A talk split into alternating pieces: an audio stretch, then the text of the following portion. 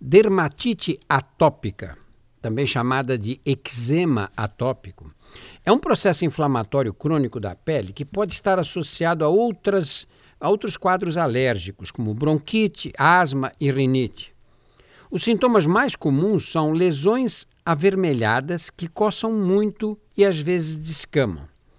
Geralmente, as lesões da dermatite atópica se localizam na face das crianças pequenas e nas dobras do cotovelo e do joelho das crianças maiores e dos adultos.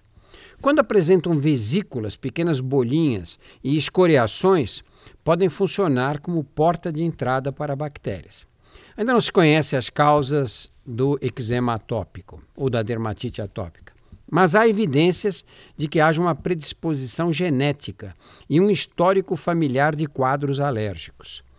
Alguns fatores de risco que funcionam como gatilho das crises de dermatite atópica.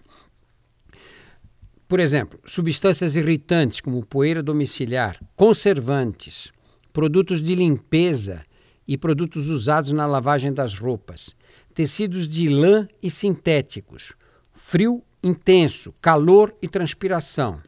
E supõe-se que o estresse emocional tem algum papel também. Ambientes com carpetes, cortinas, móveis estofados e brinquedos de pelúcia também são fatores de risco para as pessoas predispostas. A melhor forma de prevenir a dermatite atópica é identificar as substâncias e as situações que ajudam a disparar as crises, para evitar entrar em contato com elas. O tratamento começa com os cuidados com a pele, que em geral é seca.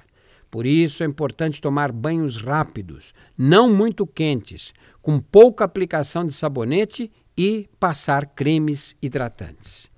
Se for necessário, pode haver, necess... pode haver eh, indicação de medicamentos à base de corticoides, de uso tópico, de uso local, e, e alguns imunossupressores e antihistamínicos. Os antibióticos só devem ser usados com indicação médica quando houver infecção bacteriana.